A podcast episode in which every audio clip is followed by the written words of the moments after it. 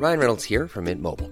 With the price of just about everything going up during inflation, we thought we'd bring our prices down. So to help us, we brought in a reverse auctioneer, which is apparently a thing. Mint Mobile unlimited premium wireless. Ready to get 30, 30, bit to get 30, bit to get 20, 20, 20, bit to get 20, 20, bit to get 15, 15, 15, 15 just 15 bucks a month. So, Give it a try at mintmobile.com slash switch. $45 upfront for three months plus taxes and fees. Promo for new customers for limited time. Unlimited more than 40 gigabytes per month. Slows. Full terms at mintmobile.com.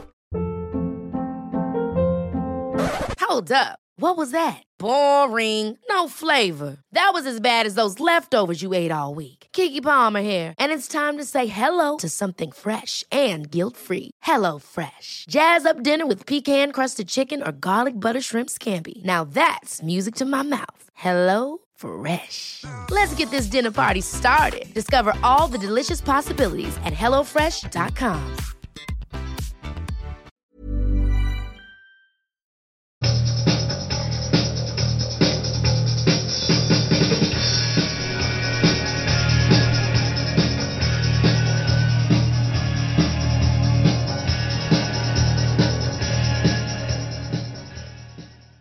Hello and welcome to What Load of Cobblers, Friday Night Lights, Northampton Town audio show, podcast equivalent of a Nabil Abidallah corner. I'm Tom Reed, and joining me on the cusp of a new season where everything is brand new and hope abounds is Andy Bodfish, Martin Maloney, and Ian Brandt. I'm not going to do a long introduction because of the absence of two splitters from the team. Jake Moore is showing his girlfriend his collection of Nathan Abbey posters and Cuban spy Jefferson Lake is on the Morse code to Raul Castro in Havana, telling him of the wasteland that is Northampton on the verge of lockdown. No change there then, really. How you doing, guys? You all right? Yeah, right, mate. Tom. Yeah. We've been uh, we've been talking a little bit on the uh, group chat about this funny Keith Curle story. Actually, I don't know if everyone's listeners have seen it. There's a little, there's a guy on Twitter, and he he just tweeted out of the blue that um he played against Keith Curle in Sunday League, and I don't know if the story's true or not, but apparently Keith Curle had down his socks a, a roll up roll up cigarette and a lighter, which has just you know, if anything, it's made me love Keith Curle even more. Keith Keith Amberleaf Curle. So we we've just been talking, just messing about and stuff, and I'll put it to you, Andy. What Cobblers player do you think is just expanding on this tobacco thing? What Cobblers player do you reckon is most likely to smoke a cigar, past or present? A big fat Cuban cigar, as Alan Partridge would say, rolled on the side of a virgin. What do you reckon, Andy? Well, uh, yeah, I, th- I think I may have seen the image, which has prejudiced the whole thing, but it's got to be big old Bayo with a big fat Cuban cigar. It may have happened earlier this summer, but I mean, just that that big physique, that massive grin, and you know the the the fat King Teddy um, in between those those gleaming pearly white teeth.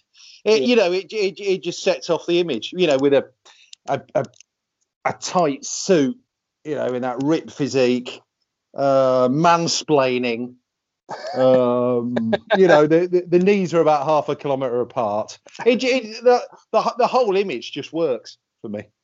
I think it does, and I think I've seen photos of him. He goes on holiday every summer, and he goes to places like Las Vegas, Atlanta.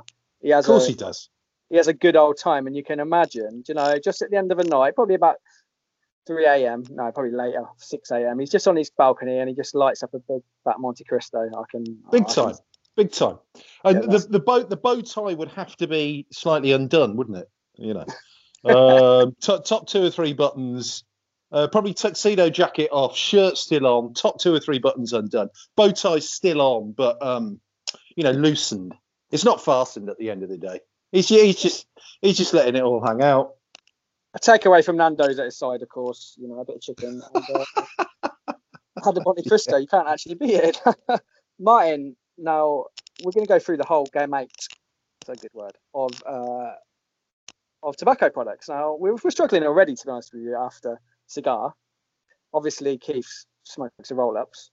Martin, what Cobblers player, past or present, do you reckon, or manager, brings out a pipe? A good Well- old fashioned pipe. pipe. So you- you're looking for a thoughtful person, the kind of person who likes time on the ball before he does something either brilliant or awful. Yeah. So we've I mean, we've got a few, we've had a few that have run around. I'm not thinking Darren Harmon or that type at the moment. but I think, you know, who had more time on the ball just because they were good. And I've got to go back to one of my old favourites. I've had Martin Smith for other things. Marco Gabbiadini, when he had the ball, he had time to think about what he was doing. And he'd almost take a he'd take a puff on the imaginary pipe. Perhaps blow smoke bubbles before he did the next thing, which would be a thing that we shouldn't have seen at our level. I can imagine just standing at the back sticker with his pipe, just uh, yeah. keeping it going. You've got to keep those pipe going, you know. They can go out. You've got to just you've got to keep keep uh, keep puffing on that pipe. But that, that's a good one. I, rate Marco Gabbiadini in the pipe striker. If you're listening, Marco, just let us know if that's true or not. Uh, Ian, we are seriously running out of tobacco products now. So there's Keith Curle with his roll up, there's Marco Gabbiadini with his traditional pipe. And Ian, we're going to go with chewing tobacco. Ian, have a think about what Cobblers player or manager would have a go on the chewing tobacco. I've had a think. I've had a thought. Um, I've been watching. Actually, me and me and Andy were talking about this. I've been watching Croc- the Crocodile Dundee um, films recently. Those inspired me. I'm going to go with Dougie Hodgson. okay. On the tobacco, so you know, fish out of water, down to earth Aussie, living it in, living it up, as intended, in the big city of Northampton. Yeah. And I think speaking it with his sort of spiritual home, I think he'd go walkabout on the wasteland um, behind the east stand. walkabout Creek. yeah, he could take that. Yes. Could, you know, like in Crocodile Dundee, he had um, Sue Charlton, the journalist, going on his adventures with him. Yeah. maybe um, Ian Atkins is like um, spiritual, positive thinking lady. He could go on a he could go yeah. on a sort of journey with her on that wasteland beyond the east stand. Um, they might see visions. They might see visions yeah. after a while. Yeah, yeah. And like, I don't, know, I don't know if there are. We had we had pygmies last week. I don't know if there are any Aborigines like like Northampton natives in that in that long grass there around there, but. There could, are, there are. Now, now, and again, you know, he could set up camp, get the chewing tobacco, and, and just sort of wax lyrical on his thoughts on on life and stuff. Was this pre broken neck or post broken neck? Because he broke his neck.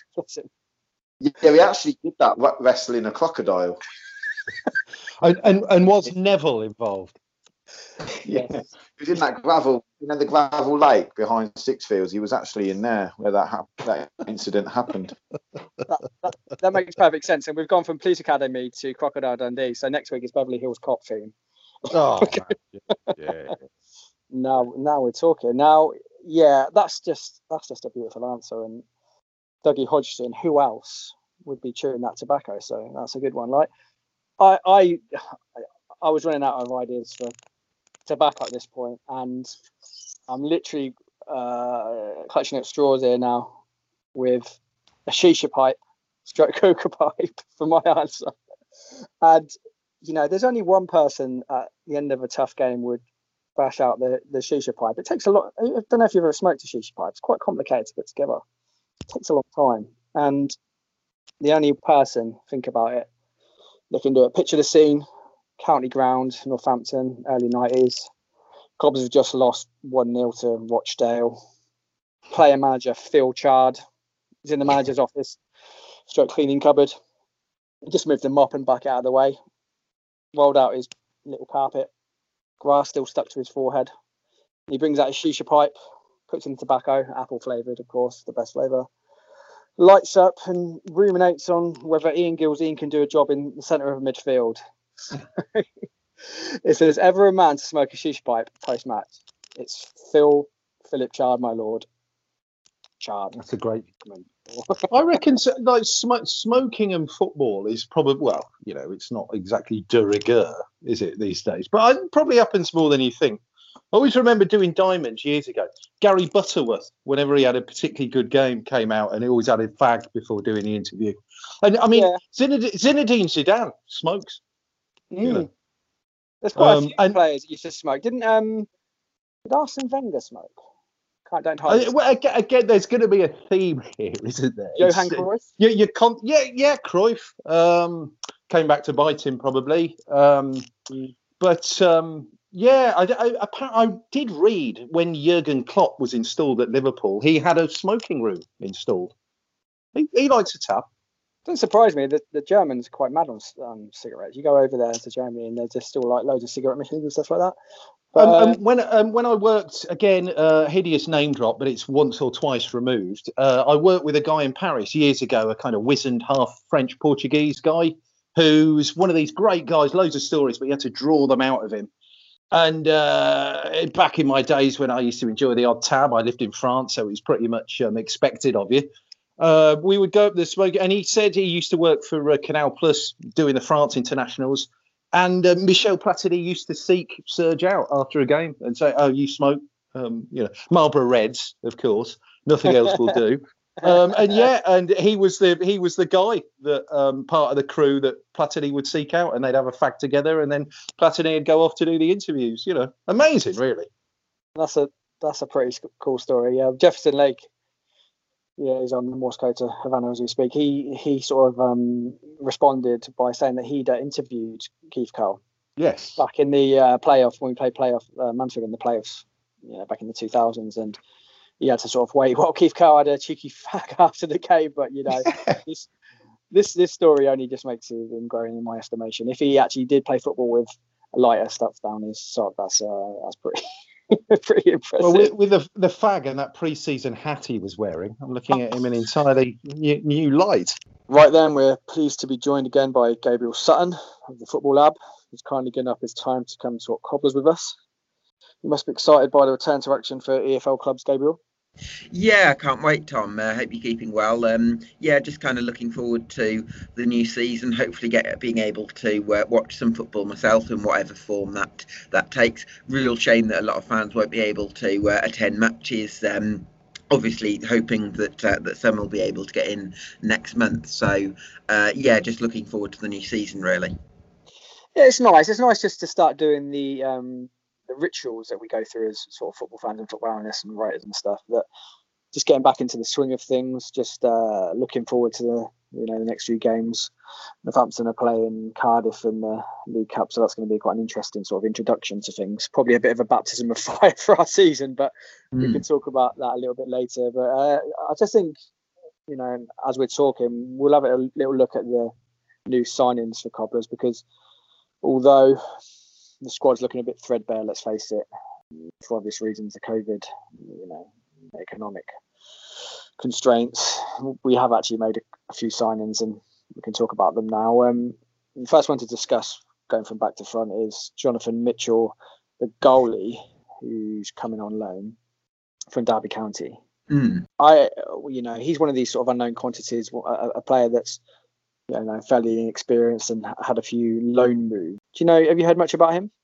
The one thing that I've heard about Jonathan Mitchell, uh, I won't be able to give you loads of uh, sort of stylistic insight on him, but what I have heard is that he's uh, been a bit unlucky not to challenge for a first team place at Derby because of injuries. That's probably been the one thing that's held him back. And and the Rams have had some issues in that department. They um, they had uh, Kelly Kelle Roos last season, and um, I think they had another goalkeeper as well who struggled a little bit. So they've certainly had issues in that department uh, after Scott Carson went to Man City. So yeah, so so he's kind of been a bit unlucky in that sense not to push for a first team place. So you'd hope that um, if he isn't going to start the season as number one, you've obviously got Steve Arnold, who um, I think he was back up to Di Cornell last season, wasn't he, Arnold? So uh, you would think that Mitchell would be uh, would be good competition for him and, and has the potential to, to take his place. Sure, and it's important to give Keith Curle the, the credit of being able to sort of find players that are going under the radar. We only have to look at Callum Morton for mm. that. You know, fantastic signing. Um, my, the only slight downside I would, or potential downside with Mitchell is is his inexperience, and I'm still looking at this Cobra squad as you know looking fairly talented, but just you know with that inexperience and especially going up to League One, there's a big, big mental element. So, will Jonathan Mitchell's inexperience show at times. He he had various loan moves to Luton, Oxford, Shrewsbury. I think he was lastly at Macclesfield, um, just mm. like uh, Fraser Horsfall. So going from Macclesfield, with all due respect to League One, it's going to be a, uh, another sort of step up in class. So we'll see how he gets on. Um, also, is it ideal at you know this stage of the season where we don't really know our, number one choice because Jonathan Mitchell might start for Cardiff, but it could easily be Steve Arnold. So really, don't you think in this, going into the season you need really want a, a goalkeeper who's nailed down to start and who you can base your team around? Yeah, possibly. I mean, I think there's um, there's kind of two schools of thought when it comes to goalkeepers. There's uh, there's one school which is uh, you want as much competition as possible, so that uh, if a goalkeeper makes a mistake, then they know that they've got strong competition that could take them place. So they're constantly fighting for first team football and constantly striving to improve. I think there's valid in that school of thought. The other way of looking at it as well is that sometimes goalkeepers would do better from uh, a manager saying, "Don't worry, you're my man." And uh, actually, I mean, we've we, have mentioned Di Cornell, who's gone to Ipswich, and um, Paul Lambert, who's their manager there, um, tended to rotate a lot between the goalkeepers they had. I think it was a lad called Will Norris and uh, Thomas Holy, and yeah. that got a lot of criticism from Ipswich fans because they felt that goalkeepers would perform better if um, if the manager said to them, "Don't worry if you make a mistake, you're my man. Um, you'll be playing."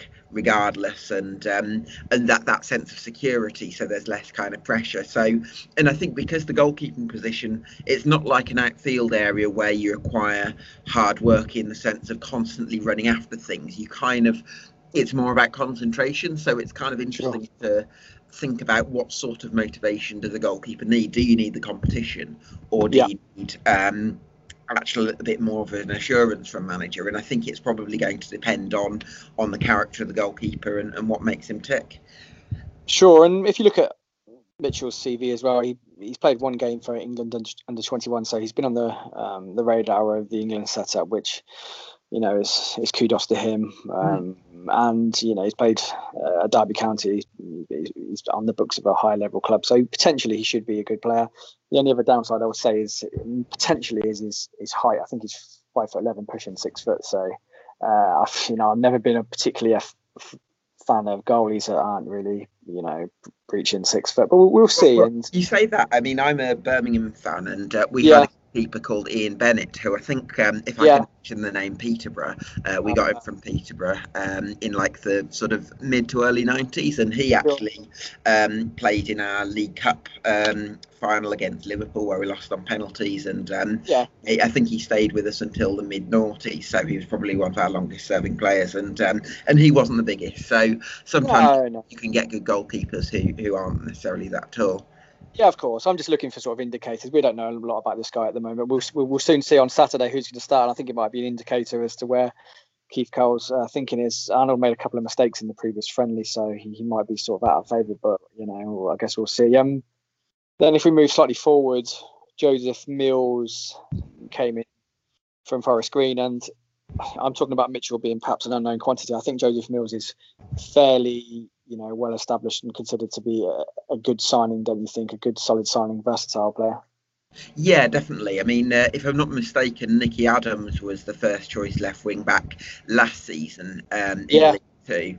Uh, he was would have been very much an attacking option because he's. Um, I mean, he, he actually there was an interview with uh, with Nicky Adams um, based on his time at Bury about the transition from being like a winger or you know a creative wide player most of his career to being a wing back, and and he was quite honest about the fact that um, it hasn't been much of a transition because Ryan Lowe, who's the Bury manager at the time, didn't really ask him to track back much. So um, I think for Northampton, who not only play a more direct style, but are also now in League One, where you'd be one of the sides um, expecting to battle against relegation rather than compete for promotion last season, you're probably going to need someone that's kind of um, got a bit more prepared to dig in and do the defensive side of the game. And I think with Joseph Mills, who's played at left back before in his career, that's kind of where he is by trade.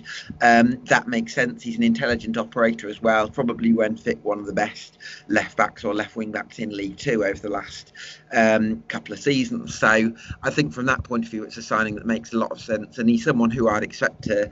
Um, he's not a rampaging runner necessarily, but he will sort of support play well from behind. And and I think we saw in the first half against Luton that he can sometimes get into the box for the odd shot as well. So he'll offer you something going forward, even if he's not that quick. I, I agree that Curle is likely acute to the, the fact that we're not going to have things our own way as much as we did in League Two this season. There's going to be fairly long periods where we're going to face uh, balls in behind the wing backs, and the wing backs are going to have to do their defensive job. So I can see why Mills is brought, been brought in for that bit more of a balance. It'd be interesting to see where Nick Adams actually ends up when he returns from mm-hmm. injury. If he's going to go go more of a central role, a bit like Hoskins has been in sort of pre-season, or you know maybe your alternative as a right wing back. But um, yeah, just an interesting one to see a player of Joseph Mills' sort of stature, a bit you know, League Two um, scenario, being brought in in the same position as Adams. But we'll see. Um, I note that Joseph Mills comes from a really good footballing family as well. He's brother of Matt Mills, and I think at one point, I think all his brothers are on the books of professional clubs, so that uh, that stands him in good stead. And I guess the question is, if Joseph Mills was used to playing a more possession style for Forest Green, do you necessarily think he's going to fit into Keith Curle's play, or, or, or do you reckon Keith Curle might adapt it this season a little bit? Um, I don't. I don't see Keith Curle adapting. I think he's been a, a, direct manager throughout his career. It's what got you promoted from this level. I think. Um, I don't expect him to get. So I think when you're distributing from the goalkeeper, I don't expect him to get have loads of the ball um, in your own half in the early stages of the build-up play. But I think once you go long to Harry Smith um, if he wins that initial ball, then I would put Mills among the players that could uh, contribute something in the build-up play because I think we talk about Northampton as being a very direct side, and you've talked about that uh, on numerous occasions, and I think that's right. But I think that once the actual the initial ball goes into the target man, then I think things can flow a little bit more. Uh, would be my perception, and I think that's it's in that sort of phase of play where I could see uh, Mills coming in handy because I do think he's a really intelligent player I can't disagree with much of that, and he just seems like a, a solid signing. And if his name came up on the list of available players or players that we were able to sign, I can imagine why Keith Curle went straight for him. So he's a he looks like a, a big tick in his box. Um, Fraser Horsfall is the next next one. Uh, a centre back came in from Macclesfield. He's a bit more of an unknown quantity in that we were actually talking about Macclesfield defenders, weren't we? And you were actually recommending we signed uh, another fella, weren't you? Uh, what was he called again?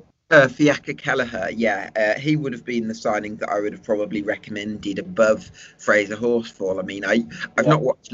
I wouldn't say Maccles. Um, I've not seen Macclesfield live uh, last season, but from the reports that I've had, I've kind of, um, I've had, I've seen more glowing reports of Kelleher and what he can do.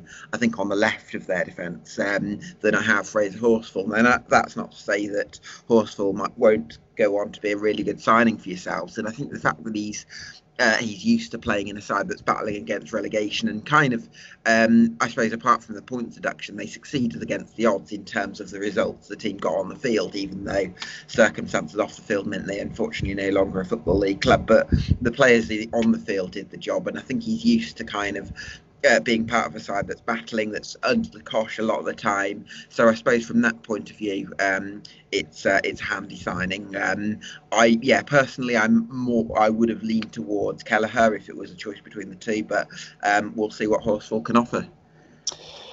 True. Again, we have to give give Curle the benefit of the doubt because he's obviously got some scouting mouse with his uh, his acquisitions he's brought into Northampton previously, and uh, Horsfall might be one of these sort of quiet players that are just sort of quietly underrated and uh, with a bit of progression in them. He's only, I think he's 23. He's a good age. If you look mm. at his stats, he's, he's good in the air, good, good at winning headers, so that's always useful. Um, the statistics, actually, I, I recommend following a, a, site called NTFC Analytics, who seem to be bringing out some quite interesting sort of analysis. Uh, the NTFC an, uh, Analytics site have looked at his um, Fraser Horsfall's stats in terms of bringing out the ball, and he doesn't actually bring the ball out as much as Goode or Wharton. So it looks like he's more of a replacement for Jordan Turnbull if we're going sort of like for like. Um, but you know, the thing is that again, it's a big step up, isn't it, from Macclesfield, who ended up in the you know non-league for the good or bad, um, to to League One in a in a, in a, a squad that's been brought together rather hastily. Could there's a potential there for a, a bedding in period, which could leave us starting quite slowly, perhaps. Yeah, possibly. I think it's going to be yeah, a big adjustment, but um, I think again it's it's only uh, technically only one division, um, but I suppose it, it's from a team that was battling against relegation um, yeah. Rather than one that was challenging for promotion as as Northampton were. So um, yeah, and a little bit of an adjustment, but maybe not as much of a jump as someone like uh, Ricky Korboa, who we may come on to in a bit. That's come from like the, uh, seventh or eighth tier with uh, with um, I think it's the eighth tier with Carshalton. So that's going to be much more of a, of a jump up, but certainly it will be a, a step up for Horsfall, and we'll be interesting to see how he gets on. Exactly, and then we've been talking in terms of one signing who's experienced and then one signing who's not.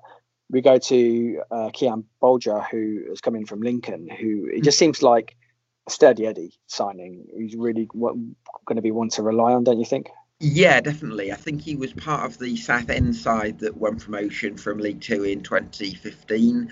Um, might have been, I can't remember whether he was part of Lincoln City's League Two title win or whether, I think he might have been, unless they signed him the summer afterwards. But I think he was part of their title winning season that year. So he's, he's one who's won promotion a couple of times um, from League Two. Maybe hasn't quite built on that um, in League One, but I think um, speaking to um, Gary Hutchinson, who's a Lincoln fan, I think one of the key things about him is that um, the reason Lincoln aren't keeping hold of him is because um, they're going to play a lot of possession based stuff under Michael Appleton next season. And as much as he's a really good kind of no nonsense centre back he'll do the basics, he'll be good in the area, he'll be aggressive, um, he probably doesn't suit their style. But I think in a Keith Curle style that isn't going to want as much of the ball, going to be fairly direct going long to Smith, as I've mentioned, um, play for set pieces as well. Seems like the kind of blueprint. So, you know, managers like Phil Brown and, and Danny Cowley, he's kind of suited what they're they're after. So, I suppose from that point of view,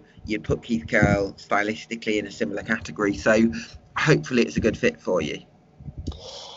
Yeah, he reminds me in a way maybe of a signing a bit like a Zander Diamond. He's going to do the nuts and bolts really proficiently, uh, quietly, and sort of hold everything together. I guess, I guess we look to the next signing, and you know, is it a good idea to be signing a new back three just ahead of a new season? You know, it's, it's sort of questionable. But um, Luka Racic from Brentford, you were quite actually quite surprised that he came in, weren't you? Because not because you know he's unworthy of Northampton, but you'd heard really good stuff about him from Brentford, and perhaps thought he might have gone to a maybe slightly higher club. Yeah, definitely. I mean, just touching on the fact that it's a new back three, I think you would have to mitigate that by saying there's no way the club would have rejected the money that was reportedly on offer for Charlie Goode. No, uh, true. Scott Wharton was only on loan, and yeah. Turnbull probably got bigger offer from Salford, who have massive external investment. So I think this That's was true out of necessity rather than choice. But yeah. in terms of Racic, Racic, I think that's a great signing. Um, I've seen reviews from Brentford fans who are pretty glowing. They're tipping um, an international career for the Dane, which is really exciting. Um, obviously, you know Brentford had um, one of the best defences in the EFL last season, so he probably would have been tough for him to get into their side ahead of like an Ethan Pinnock or a Pontus Jansson. Um, but I think for um, for League One, I think it's a really good signing. He's supposed to be pretty composed on the ball as well as being able to do the basics of defending. So, you know, hopefully, if if um, there's stages of the game where you don't want to go direct all the time, you want someone who can maybe look after the ball a little bit more. Racic, I'd imagine, would be that go-to defender. So, um, a really exciting signing all round, I'd say. Yeah, he's a product of the FC Copenhagen Academy, which is pretty significant. They don't produce mm. many terrible players, and he's played for Denmark from under 16s right through to the 21s. So uh, the, the international under under Sina keeping a close eye on him. So that that's a, a, feather in his cap. So he's obviously held in some regard in in Denmark. We Northampton haven't had many sort of internationals, so it's it just shows that Keith Curle is looking for just for that extra level of quality in the side. Um, he's he's a versatile player and he can play on the right or left of a three, or you know in the middle as well. So that might that might be useful.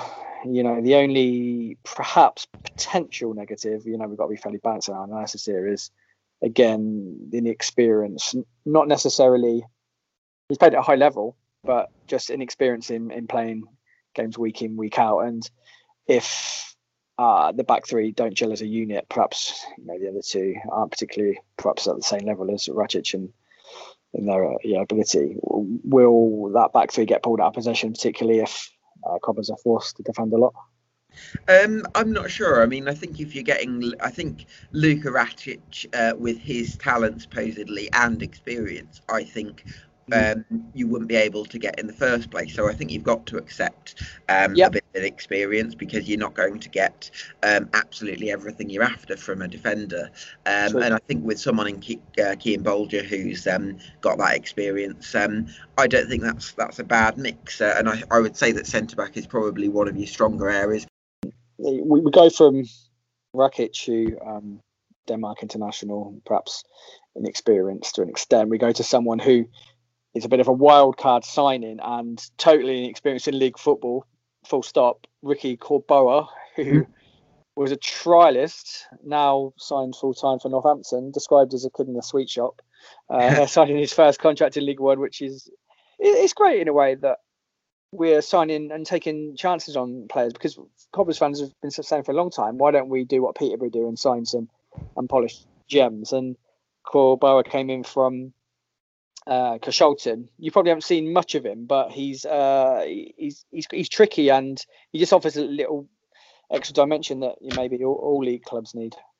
Yeah, I mean, I think there's uh, there's certainly something to be said for recruiting uh, from non-league if the talent's really there. But I I think equally you would say there's players like uh, Morgan Ferrier and, and Andy Cook who have been brilliant in the National League and, and maybe haven't quite made the step up to League One as they would have liked. So I think you've got to kind of temper that a little bit and. Um, yeah Korboa is coming from Carshalton, who um, missed out on promotion from, I think it was the eighth tier of English football. So um, it is a massive step up. So I think there is an element of realism that's needed from that point of view. And I think uh, I hope that Keith Curle kind of gives him a free hit this season and just says, do you know what? There's no pressure on you to do anything this year. Just go out and do your stuff, and then we'll see where we are um, in 12 months' time. I'm not quite sure what the contract length is, but I think that should be the general um, the general feeling. Um, it sounds like from what you've said as well, um, he's going to be very quick. And uh, I know I saw the the Carshalton account said uh, he'll leave defenders on their backsides. Um, so I think from that point of view, he's someone who's going to be a bit of a, a bit of an unpredictable one. You don't quite know what you're going to get. He's going to try and uh, outskill defenders. Whether that's going to work at this level, we don't know, but it's going to be exciting to see him try, whether it's successful or not. So I think he'll bring a bit of excitement to the table, whether he'll be uh, bring productivity, that's the big question. Yeah, that makes that makes a lot of sense. I guess the obvious contrast is is Matt Warburton, who was brought in, you know, maybe from a slightly higher level and came with, you know, rave reviews, especially about his finishing and his dynamism and stuff like that, and you know, hasn't as yet made it in Northampton. So that if I was Ricky Korboa going into the dressing room, I would look at Warburton and say, right, I need to, I really need to work my backside off here because um, the, the, the pitfalls of signing that, that are, quite clear. Um, what I liked about Korboa and of the little I've seen about him is is his dynamism, and he reminds me to an extent, you know, minus minus minus, someone like a Yannick Bolasie who can just provide that um, change of weight and can bring defenders out of position and just just that unknown quantity which mm. cobblers are going to need because I just think we've got a quite a pedestrian squad. Um, you, Keith Curle's style of play, Curleball in inverted commas, last season really relied on dynamism, keeping the ball pushing forward and constantly just being at it. And I'm just concerned this season whether we've got the players to keep that ball going forward. And at least Korboa should be able to do that. Yeah, so Joe Nuttall came in from Blackpool on loan. There was a big fanfare on Twitter about who we were going to sign. And when he was announced, you know, the, the reaction was fairly muted from Cobblers fans because it was like, a, oh, yeah, we don't know much about this guy. Mm. But when you look into Joe Nuttall, who came in from Blackpool, it looks to me like another player that, in the mould of Dane Oliver, that Curle sees, a, sees as underperforming and could get some improvement out of. And that is Curle's sort of key consideration in signing players. Now, the only problem with that is if you keep trying to find unpolished gems, eventually I think you might you might sign the odd dud. And I'm not saying that Nuttall's going to be a dud. It's just concerns me that we're get, we're trying to just sort of uh, find players that other teams aren't getting the best out of, and eventually you might come unstuck. I'm not sure what you know about Joe Nuttall and his his sort of attributes. Um, I don't know. I mean, I think for he played a part in um, in Blackburn's uh, promotion season from this level in 1718, albeit as a kind of um, a fringe option. He was behind some pretty established strikers at the time, but um, he got a, fair amount of minutes, I think, for um, for Blackpool last season. I think he certainly started um, the game I saw them at uh, Coventry last year. I'm not sure exactly how much uh, he played, but. But yeah, so I think from that point of view, he's someone who's got a bit of grounding at this level. Um, I think he's um, from the couple of games I've seen of him, he's going to be very energetic, someone who can give you an outlet on the counter attack, which I think will be important because uh, Harry Smith isn't going to give you much pace. Um, I think he's going to, you know, hassle defenders. So, so basically, give you a similar option to Callum Morton, and and of course, when Morton signed, um, he had barely featured. Um, well, I don't think he had featured in in senior football. So, um, I think with Nuttall, he's someone who's got that little bit of experience as well. Um, I think that's an exciting signing. I mean, I think your point is correct about Korboa in the sense that we don't know. It's very he's very much an unknown quantity, but I think with Nuttall, you know, he's been for the, you know reason been part of reasonable League One side.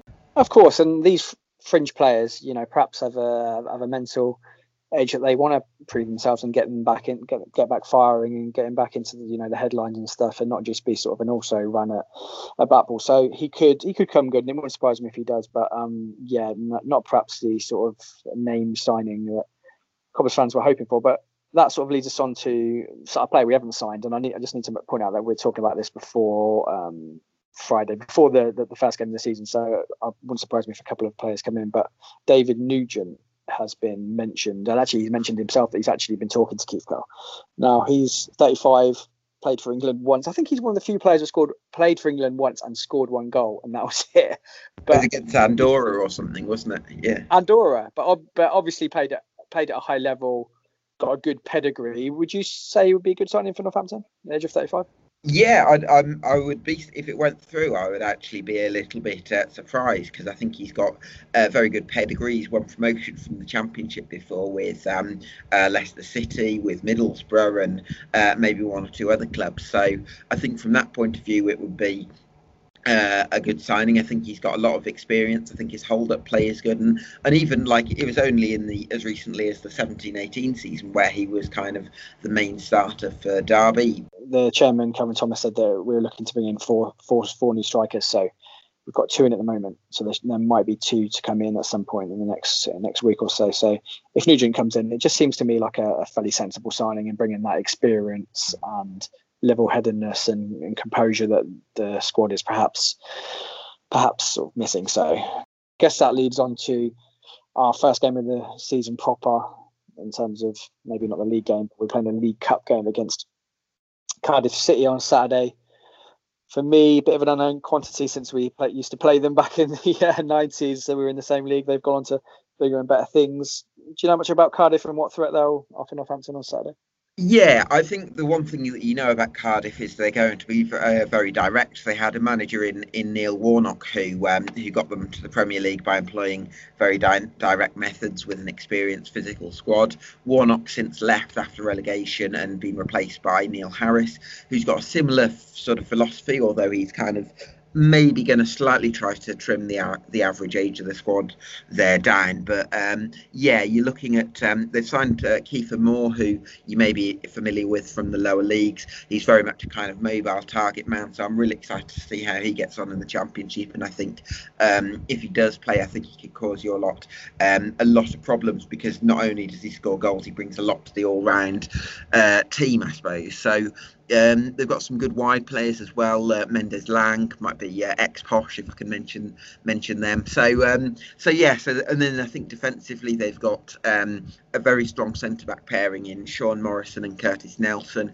um, which is kind of I think with Curtis Nelson who also played for Oxford. Um, not long ago, uh, he's brought give them a lot of uh, mobility, which complements Morrison in comparison with um, the likes of Sol Bamba and Aden Flint, who experienced championship defenders. But I think them and Morrison together meant Cardiff didn't have much pace at the back, which was a big problem for their defensive record um, earlier on in the championship season. But since Nelson's come in, they've looked a lot more uh, steady. They've got Will Vaulks in midfield Um, very sort of dynamic midfielder, got a good long throw on him. So yeah, they'll be a very direct side. They'll play for set pieces, um, and I would expect them to go strong in the championship next season. So they're going to be a real test for the Cobblers, and it's going to be um, interesting to see how that one plays out.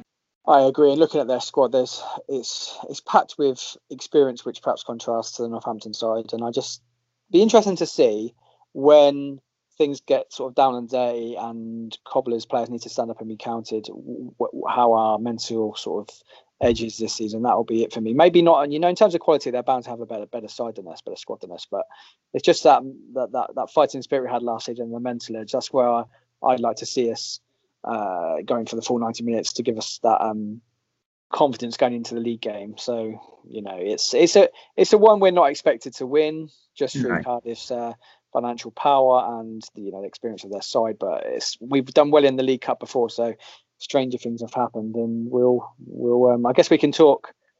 We'll talk again after the first couple of games, and we can sort of take stock. And you'll be watching, keeping tracks of a lot, lot of other clubs, especially in League One, so you can give us a bit more analysis. But you know, for now, thanks for talking to me, and we'll speak again soon. Yeah, that's my pleasure, Tom. Um, yeah, great to chat, and I'm sure we'll catch up again soon. So yeah, let's move on to um, a subject close to all our hearts. Most forgettable Cobblers players. Now, we were talking between ourselves about a guy called Darren Stamp, who uh, Jake talked about, and I just could not remember this guy. And I just looked him up on Wikipedia, and it just turned out that he played for Cobblers back in the 2000s, had a couple of games, and um, didn't score many goals. But then he went to Chester and scored 20 goals for Chester, and he partnered up with Daryl Clare, another ex-Cobblers player, I think he scored about 20. And I think they scored 50 between themselves. So they went on to like you know, quite a good season after Cobblers. But still, for me, Darren Stamper, totally forgettable Cobblers player. Now, we've all seen quite a few Cobblers games between us. And I'm looking for those players that you just literally scratch your head out listening back to. And they just sort of leave you with just at a loss. Now, Addy, you've watched quite a lot of Cobblers games and back in the day, especially, you must have a few nondescript sort of unusual Cobblers players that everyone's forgotten about. Again, um, it's it is a memory, but it's not of necessarily sort of watching him play. I mean, again, from the early days of you know, going down the county ground, there was a lad who um, was was on loan. I think Graham Reed was injured, and this lad played he came in uh, against Bristol Rovers because I looked at because there was something about the match because Nigel Martyn played in that match and um, he saved a penalty from Dave Gilbert and Dave Gilbert came in and you know followed it up. It was 87 88 and it was a lad called Chris O'Donnell who played 45 minutes and um, basically when the Ali Dia thing happened in the mid 90s I remember having this kind of light bulb. Oh, someone like that happened. You know, someone like that um, appeared at the Cobblers, and blink and you missed him, and he was gone. And I do vaguely remember. Well, I do remember um, Graham Carr being in the local papers saying the guy was a disgrace, basically. So he'd, he'd seen enough after like I don't know, thirty-five minutes. Um, hauled him off at half time, and that was that. And he was packed off um, to whence he came. He then um, went to Leeds, I think think he came from Ipswich, I think. I may be wrong on that. Um, but yeah, just a random fleeting in you come. I mean, I wouldn't necessarily like to get on the wrong side of Graham Carr, to be honest. No, I, would love to have been a fly on the wall um, when the conversation. Well, it probably wasn't even a conversation, was it? It's just like just get dressed and go. Chris O'Donnell is a, is a, is a, is a really good one because literally, I just think of him. He's a, he's a film star name, isn't it? Wasn't he in Batman? Yeah, he went on to play Robin in uh, in Batman and Robin alongside George Clooney and Arnold Schwarzenegger. So you know he did all right. Graham Carr probably did him a favour. I can imagine like Graham Carr driving him to the Warner Brothers backlog backlot to do a deal with Joel Silver, can't you?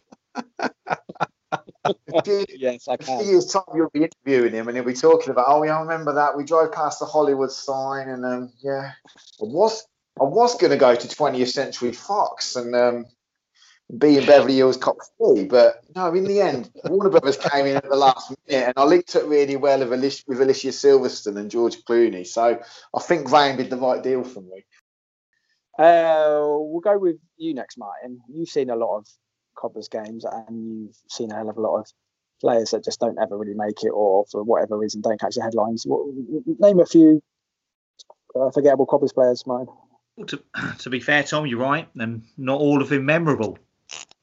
Yep. So I, I kind of I've been kicking this one around, thinking that there's so many you forget. I think Chris O'Donnell, great shout. But normally I agree with Andy on like 99% of stuff. But everyone seems to remember Chris O'Donnell for that that performance and getting subbed. He's legendary. But I think in the same season or the season after, there was a lad called Gary Cobb came on loan from Luton, played half a game, I think at Fulham, hauled mm-hmm. off at half time, not seen again, but didn't get the opprobrium that O'Donnell had got for getting skinned kind of twice as we as we got, got behind. But I was thinking, you want people done a bit more than that, but you're still, oh yeah, him. So as we went into one financial crisis, I remember the last player that we paid money for was a centre half from Wigan called Charlie Bishop. Yeah. about 30k, and he weren't very good. and Yeah. ended up going on a free after about se- season half. And it's just like I remember signing someone thinking, oh, he's come from uh, maybe a division above, and we paid money, he's quite good, and he, he wasn't very, but yeah, not out so outrageously bad that you're thinking, oh god, that guy. It was just someone sort of blended into the background of general. Oh, we're a bit crap. Yeah. I vaguely remember his name, but I couldn't tell you how he played, what he looked like, anything like that. So that's a that's a good shout. All of those names, yeah, literally giving me nothing. I can barely remember them, even though I was there at the time. So yeah, they're, they're good ones. Ian, this is a good, difficult concept because basically the, we're asking you to remember the players you've Remember got. the you can't remember. Yeah, so you've got to go through a time warp and then come back through into the world of Abidallah. So you got Ian. Right, now, my ones, I've got my first one that sprang to mind. I always pull it out the bag when me and my mate, we always do a thing where we like um, describe someone's career, who they played for, and then like the season they played for us, and we have to guess who they were on long away trips. And the one I always stump, I used to stump him on was um, Tony Witter. Remember him? He played Yeah, played- vaguely, vaguely. he, he had a good career. He had a good career. He, he, he made a name for himself at Millwall. I think it was the season Atkins got sacked when everything was going wrong for him, and Yeah. everyone, people he brought in kept getting injured, and I think Witter got injured after four games. I remember. I think that was the year when we we seemed to play Fulham just every week. I think we got him in both Yeah. cups. Uh, Yeah. And yeah, I used to be at Craven Cottage all the time. It's ridiculous. And I remember going there and um, yeah, he, he played. And I remember after the game, I think Atkins has said, you know, he's he's come in, he's done a really good job for us. He's worked really hard. He's worked harder than some of these other lot. And now he's got injured. So I'm really I'm really gutted for him. And I don't think he played for us again. So yeah, that's that's one. Speaking of players that have played for us that um perhaps like were well known, but people forget they actually ever played for us. Um, Jason Lee, he came in, didn't he, for a few games, um, He did. The end of his career, and another striker, uh, Trevor Benjamin. He was another one, wasn't he? I think people forget he um, he played for us, but I think it's around that time Calderwood was looking for big sort of target men who could hold the ball up, and um, he bought both of them in. Benjamin had signed for a million pounds for Leicester at some point. So Yeah, he had, he had a they're really good choices. career. Probably a good time to read out some of the ones we've been tweeted in by listeners and readers on the Twitter. Um, John Taylor at Baby Bert Nice. tweeted us, and you can you can you can let me know if you know any of these players. Robbie Curtis, it's a good one. Remember him? Some blast from the past. Yes, and a guy called I Ben Sedgemore as well. Pardon? I remember him signing. There was a, a bu- we signed whatever season that was in the early night. It wasn't a good one. Might Yeah. have been around the time of Dean Trott, I think. that that says it all. So they're sort of two early 90s ones. Uh, Mark Draper Mark, at Mark B Draper. There's Les Phillips. He was supposed to be a replacement for Stuart Beavon, but other than him running around to no noticeable effect, I can't remember a single moment of his time with us. So that's a sort of Jeez, pretty bad. Les Phillips. yeah, Yeah. Was it? Wasn't he a slightly louche actor? So yeah, Les Phillips, a a slightly louche actor, played for us. It sounds like in the early 90s. Then there's uh, Nabil Abidallah, the um, famous or uh, infamous guy. I think on his Wikipedia page he was arrested for um, burglary later on in his career, but don't always a good denouement for a career. Raymond van Dulleman, a good. I think he was a Dutch striker back in the early nine, or I think he was back in the Ian Atkins days, but didn't really make an impact at all. Mm. So he's uh, he's another good one. Uh, this is sort of back in the early nineties again. Greg Campbell and Christian McLean. Yeah. Oh, or Christian McLean. He had, he had one game. We beat Halifax 4 0 at home, and he was out of this world as a target man, but didn't do a lot else. And he's now, if you Google his name or go into YouTube, he's a fire brigade union rep in London because I think they had some strike a few years ago, and you'll see him talk just as a union rep would, and it is the same guy. Ah, uh, no, that is. We need to get him on the podcast because he just sounds like he's had a very interesting life. Yes, definitely, definitely. He's got a quite a unique name, so I can understand how. Well, I, am sure the Chron headline. It was a bank holiday game, so it might have been on a Tuesday or something. The, the headline on Tuesday, and yeah. it was like you could have written it before, and it was onward Christian soldiers, and it was just like, yes, love it. but I think apart that, Bristol Rovers fans hadn't rated him there. He was a replacement with Devon White when Devon White had gone up to QPR. But yeah, for one one game at least at the county ground, we spanked Halifax. It was like, yes, this guy is the real deal. so yeah, he's uh, you know slightly memorable, but didn't play many games. Um, guy called Daniel Drage at Dan Drage. He tweeted us a really good one actually. Uh, a guy who had a fairly nondescript playing career, but went on to, you know, he's managing Brighton now. Graham Potter he played a couple of games for Cobblers back in I think it was Ian Atkins days, and uh, yeah. Drage treated us. Every time I see Graham Potter interviewed, I think about those two, two or three loan games. One at Fulham where he barely had a touch. Ian was probably in the audience. Also, you need a cult hero section of talking about Maurice Scott, absolute yeah. enigma. Yes. So, uh, 293.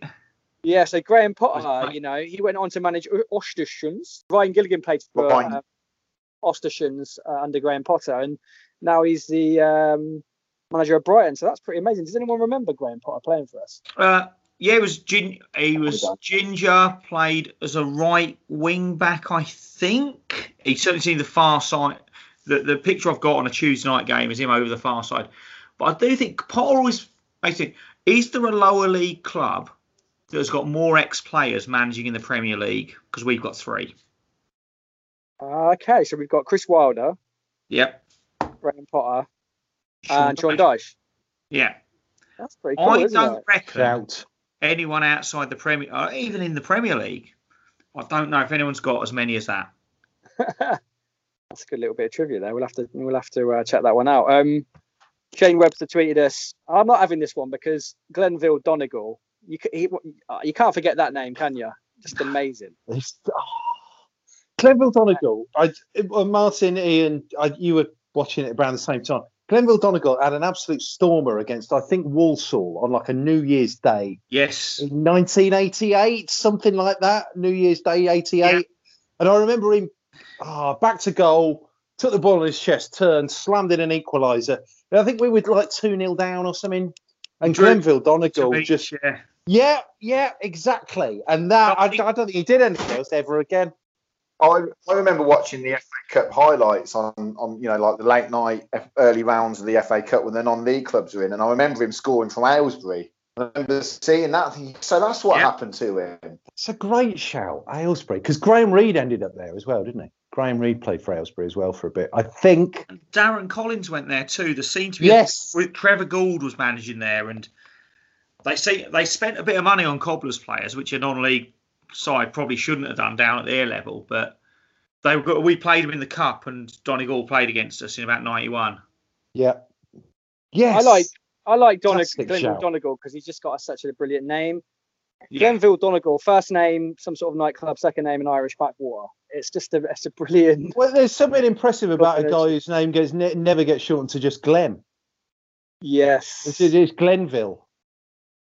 But yeah, there's some really good list of nondescript and obscure cobblers players there, and most of them I've literally never heard of. So that's um, well done, listeners and readers. We'll we'll, go, we'll come back to that. We've probably got a few hundred more to go through. Um, we're going to wrap up now with uh, just a, a, a, quick chat about Saturday We're playing Cardiff City in the League Cup or Carabao Cup, but the drink that no one's ever drunk. Um, and it's going to be a tough game, but you know I previewed it with Gabriel earlier on, and I'm just to we'll have a little chat about ties with Cardiff over the years because we've played them quite a lot, and especially in the playoffs back in the day. So we've had some good tussles with Cardiff. So we'll just go around the group and we'll just talk about our standout games with Cardiff. Um, we'll go with you first, Andy. Do you remember any games uh, Cobblers v Cardiff over the years? Well, again, no, but I know that I was there at a couple, if that makes sense. That that Yeah. famous game in uh, Christmas in '86, um, the, the one with all the um, you know the queues down Abington Avenue and whatnot. I went to that game Yeah. with with me, with my dad in the, in that temporary stand, um, you know, sort of that was built on the edge of the bowling green um, to Yeah. cope with the with, with the demand. I remember I've seen photos of the Cardiff game down Abington Avenue and, and the, the the big crowds. Uh, I can't remember exactly what the gate was, but the, I the don't. I, would have I, been. I, vague, I remember the first half goals being at the hotel end. Mm. Um, but I don't, you know, I know those pictures, but I don't remember queuing like that. Do you know what I mean? It's one of them. Yeah, it's a good, sh- d- definitely a good shout, and uh, it's, it was a big game in that season. Um, Martin, you've seen Cobblers play. The, Yeah, uh, Giants I- in I South re- I Wales. sometimes. Yeah, I mean Andy Andy's game. Um, my big memory of that game, other than what I've seen on on YouTube, you can watch the goals again. which- Anything from 86, 87 is worth watching. Uh, my big memory of that was uh, as I walked up from Prop and got the bus into the Eastern District, so walking up Abington Avenue past Spine Cot, was masses of Cardiff fans queuing to get into the into the Spine Cot. Mm. And one lad, and uh, of all the ridiculous things around, I remember he had a tash, but he was sat there and his hands were covered in blood. I think he'd been glassed, or he tried to glass Wow. something. It had gone wrong, but he was covered in blood. We just sat there, kind of trying to sort it out, and probably would have got in, was going to get into the game. And uh, uh, the the sending off in that game as well. Um, the keeper Graham Moseley had played in the um, the cup final for Brighton a couple of years previous. But my one with Cardiff would always be the playoff second leg. Um, so I hadn't gone gone down to Ninian Park and seen the wonderful Gabbiadini goal and the, the terrifying atmosphere, but we we got there and it was Cobblers were were absolutely at it. You know, a bit like the that kind of the way they upped their game after the playoff first leg um, this time around. They they were really really on at Cardiff with with the lead, but weren't sitting back. They went for it, and it was it was a three two win, punctuated a horrendous foul by their centre half Jeff Eckhardt on um, Neil Grayson. Where I think I might have mentioned before. I still swear to this day, and it's on YouTube, you can check. But Uriah Rennie had the red card out before Grayson hit the ground because it was such like a, a horrible scythe down when you when a centre half's been beaten. And then there was the bit where Cardiff were clearly beaten. I think they were 3 1 down the night, 4 1 down aggregate. So half their fans left um, before they got a late one, which I think may even have been Josh Lowe. Um, I could be wrong on that. It might have been Josh Lowe that scored it. Um, but then you looked up the um, the county up the sort of the county up from Sixfields up on the hill, and it was always described being, being a bit like the film Zulu Dawn with just loads of people waiting. And I Yeah. fear they were up to no good. yeah, they, they, they definitely were. It kicks off big time on the hill, and this this is where we bring Ian in. Isn't this where you uh, had to run into the Cineworld? Ian, in this game. Well, yeah, but the thing is, I was I wasn't actually running from the Cardiff firm. I was I was once a cobbler, always a cobbler. I wanted to go to Cineworld to watch Batman and Robin to see Chris O'Dowd in action. So that's, Oh, that was just wrap it around.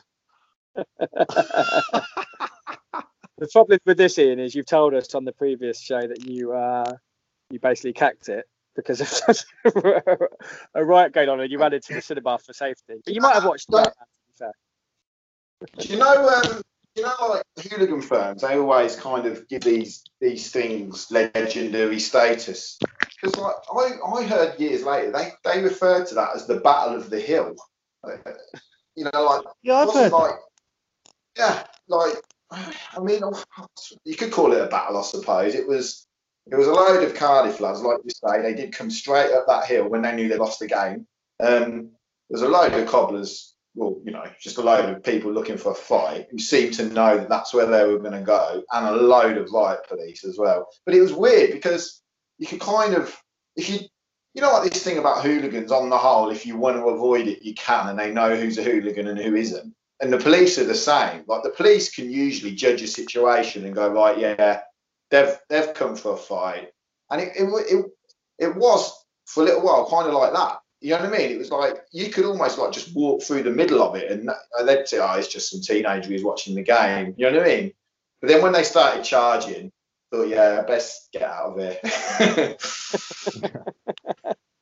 and uh, watching Batman.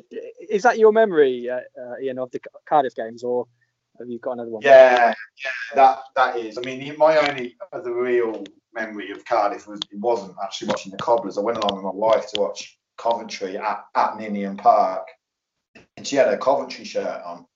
And I thought, oh, this is great. I'm going to get killed for, for supporting a team I don't even support.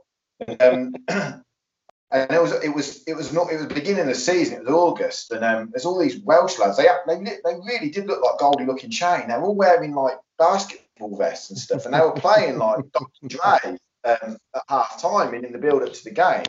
And um, I think Coventry went 1 0 up, and um, Cardiff had a penalty in the in the dying moment. So obviously they're all in their feet waiting for it. And it was, I think Darren Purse took it and he hit the bar, and like the final whistle went. And all these all these Cardiff lads, they were just like, honestly, they were going berserk. I thought, here we go again. And obviously, Cardiff's quite a cosmopolitan city, isn't it? But Ninian Park is, is on the edge of that bit. You know, it's kind of like where the equivalent, I suppose, where the county ground was to Northampton. You know, so like the closer I got to sort of, when we were walking away from the ground afterwards, the closer I got to um sort of where all the tourists and the students were.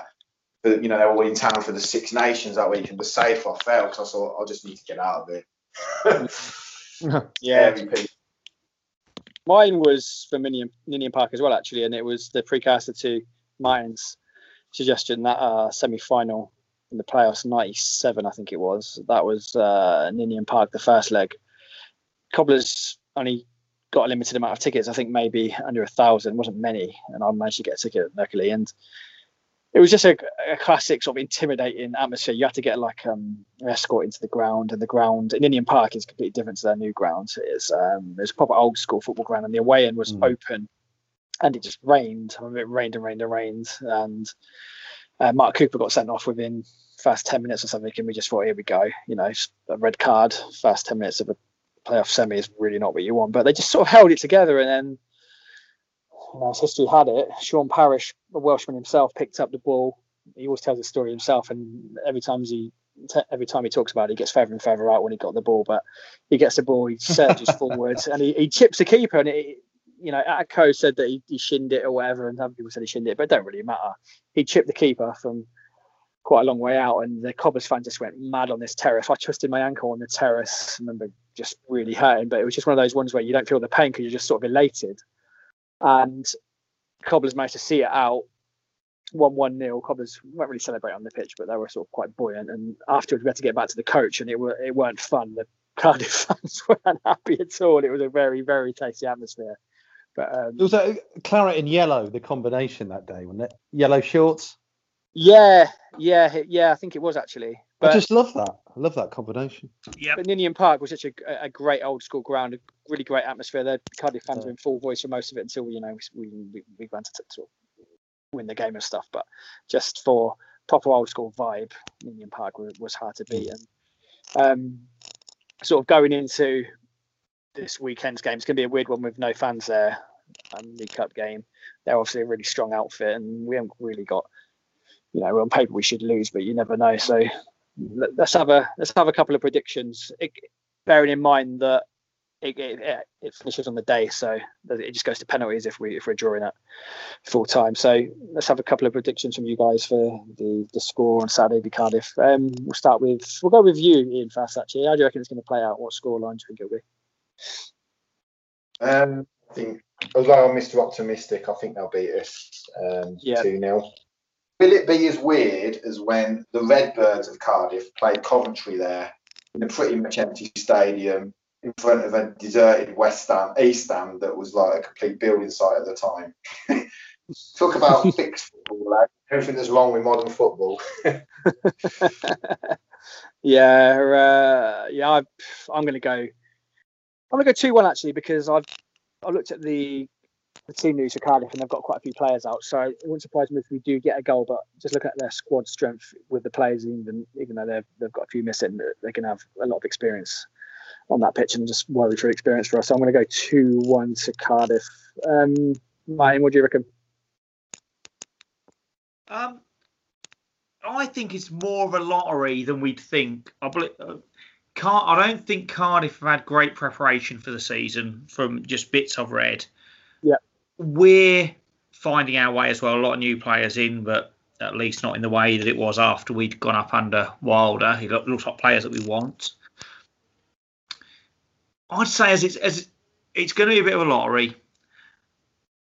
I'm going to stick my neck on the line more out of my heart than my head. And we've tended to have Cardiff's number over the years historically, which I know has no predictive power at all, but we we tend to beat them in all the big games. Um, I know two one to us. Fair play. let's face it, we are quite good in the League Cup. We've sprung a few surprises on quite a lot of teams. So we're good in the League Cup, and Cardiff yeah. always do badly against us. Yeah, we'll uh, we'll just um, hope for a bit of a a shock, really. Uh, Andy, what how do you reckon it's going to play out?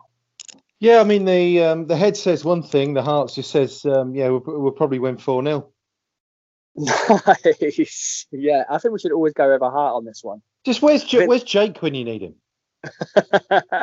Mr. Prediction. He's got his missus around and they're looking at his poster collection of Nathan Abbey, so he'll be doing that for quite some time. I'll get. oh, he's got an extensive collection. It's a bit like you know, Alan Partridge's crazed fan Jed. That room. Jake's got a room in his house full of pictures of Nathan Abbey in a mask, so she's gonna have to just accept that yeah. about him. We've all accepted it. The, so the, the Jed the Jed Maxwell room. Yeah, you're you're a mentalist. uh, yeah, so I'll speak to Jake tomorrow and get his predictions off him and Jefferson, another splitter. Who, you know, we're going to sub him out. Just what what what Jake says after his yeah. prediction for the playoff final, basically. but yeah, but listen, guys, we've we've been cracking on for quite a long time now. We're going to call it a night, but you know, we'll see how it gets on. And then just for the listeners, the league proper starts the week after the Wimbledon so uh, it's all rolled around pretty quickly, and no doubt they'll make a couple of signings before this is sort of aired, just to make a mockery of us. But we'll, we'll see how it gets on. I'm I'm off now to listen to watch um, Batman with Chris O'Donnell. It's not many films with an ex-Cobblers player is there uh, in it, so just get that on Netflix. and I'll speak to you all later, guys. You, you take it easy. Cheers. Cheers, mate. Cheers all. Cheers, guys. Cheers. Bye. Bye. Bye. See ya. Bye. Ciao.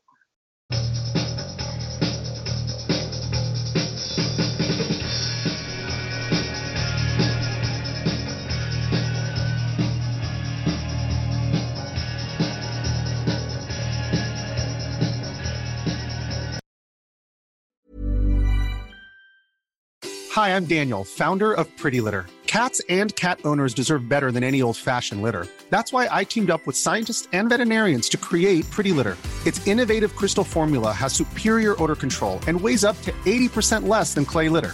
Pretty Litter even monitors health by changing colors to help detect early signs of potential illness. It's the world's smartest kitty litter. Go to prettylitter.com and use code ACAST for 20% off your first order and a free cat toy. Terms and conditions apply. See site for details. Hold up. What was that? Boring. No flavor. That was as bad as those leftovers you ate all week. Keke Palmer here, and it's time to say hello to something fresh and guilt-free. Hello Fresh. Jazz up dinner with pecan-crusted chicken or garlic butter shrimp scampi. Now that's music to my mouth. Hello Fresh. Let's get this dinner party started. Discover all the delicious possibilities at hellofresh.com. Mom deserves the best, and there's no better place to shop for Mother's Day than Whole Foods Market. They're your destination for unbeatable savings, from premium gifts to show-stopping flowers and irresistible desserts. Start by saving 33% with Prime on all body care and candles. Then get a 15-stem bunch of tulips for just $9.99 each with Prime. Round out Mom's menu with festive rosé, irresistible berry chantilly cake, and more special treats. Come celebrate Mother's Day at Whole Foods Market.